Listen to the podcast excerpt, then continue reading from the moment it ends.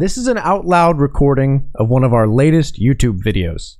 To find us, go to youtube.com slash Reddit readers or click the link in the description below.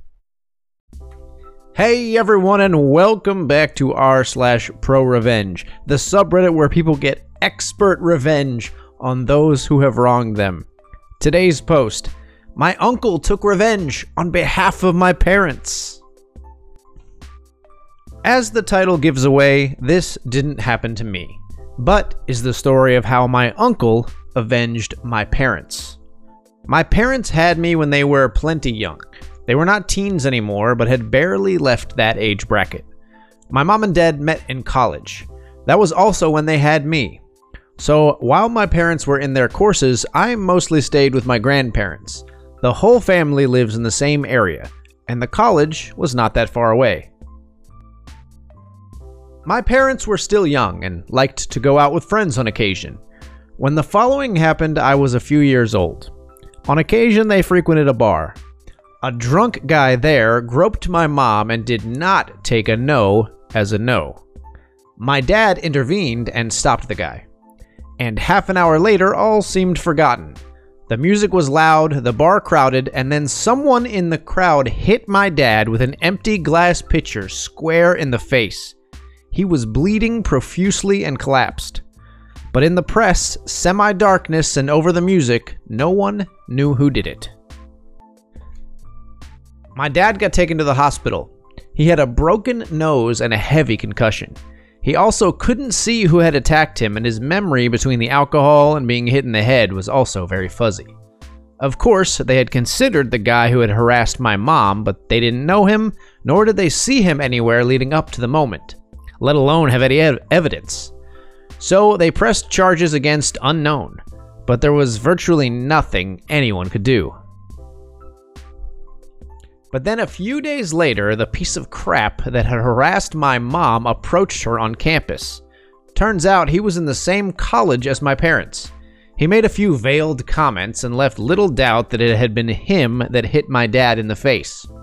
And the piece of garbage let my mom know that my dad next time should mind his manners, and that the little touching he had done didn't hurt anyone and wasn't that bad. And if he wanted to do it again, he would, and maybe more. And then the piece of crap went on his merry way. My mom was horrified, of course. She went home and told my grandparents, my dad, his parents, but no one could do anything. It was a he said, she said deal after all and my mom hadn't even gotten the guy's name. My mom cried a lot at that time and didn't know what to do. She also was afraid of going to classes or out alone. I honestly only remember that time very scarcely. I was just a little kid. But I can remember my dad in the hospital and with his broken nose, and my mom crying a lot. My dad, of course, was just as angry and humiliated as my mom. No one knew what to do, and everyone was treading on eggshells around each other. But that is where my uncle enters the stage. My uncle, my mom's brother, lived on the other side of the country. He was a private investigator, and he was, of course, the last to hear the full story. But the moment he heard someone had threatened his little sister, he was on his way home. After hearing the full story, my uncle knew it would likely be hard to get the guy on the harassment, the assault, or the threats, having no evidence. My uncle had my mom point the guy out from afar on campus. It took a few days to find him. But then my uncle started to stalk that piece of human filth. My uncle took sick days, all his vacation, and invested every second possible to find out everything about the harasser. My uncle even approached the pig in another bar and became drinking buddies with him. Over several weeks, my uncle had uncovered all manners of illicit behavior possession, consumption, and distribution of drugs, theft, and a few other misdemeanors and small time stuff. And my uncle could have put him away for that. But my uncle always said, when asked about it, that if he sent the booty hole to prison, it would be for molesting my mom and hurting my dad. And that is what he did. One night, while out with his new buddy drinking, my uncle made the idiot piss drunk and they landed in my uncle's motel room. He got the harasser to incriminate himself on video, rattling off a list of illegal stuff he was up to. My uncle had, of course, pretended to be a crook too. Among the stories this booty hole told was the story of how he groped some, quote, chick and brained her, quote, dude with a pitcher of beer. Now, something needs to be said. In my country, of course, recording someone in secret is illegal, and under some conditions, like if the police does it, it is not a permissible piece of evidence in court. But as a PI, my uncle knew that the laws for that exactly. But paradoxically, the situation is different if it is not only audio, but also video. And my uncle had this booty hole on camera confessing. The next day, my uncle turned himself into the police with all his collected evidence. Because secretly filming people was still a crime, though the video could be used as evidence in court as my uncle was not affiliated with the police or any other governmental agency. When the criminal trial and the civil trial were over, this booty hole got six years in prison and had to pay damages to my mom and dad.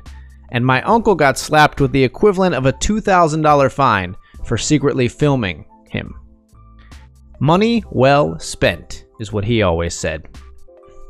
So that's it for the post, guys. Wow, I find this like loophole law really interesting. I wonder what country it is where it's illegal to film someone, but that filming can still be entered into the public record. So the OP's uncle just essentially knowingly got himself a $2,000 fine to get uh, justice for his little sister. There's something about that that just makes it so cool. So, like, knowingly self sacrificial, but, you know, like he said, money well spent. I think I would do it as well.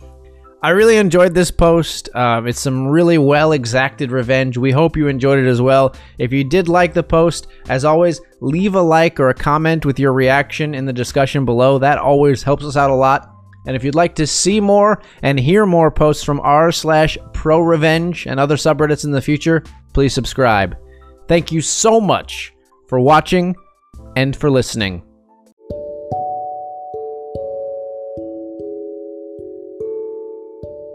Hey everyone! We hope you're enjoying our readings of popular Reddit posts. We love providing this service so that you can listen to these podcasts to pass the time, to fall asleep to, or to be entertained while still staying safe on your commute to work. We love to have the freedom to cover even more posts, but the recording and editing is time consuming work and doesn't pay the bills. If you feel you're getting regular value out of these episodes, please consider supporting us with a small monthly donation. You can donate easily by visiting anchor.fm slash Reddit readers and clicking on Support This Podcast. Every little bit helps, even if it's just enough to cover our morning cup of coffee. As always, thank you so much for listening.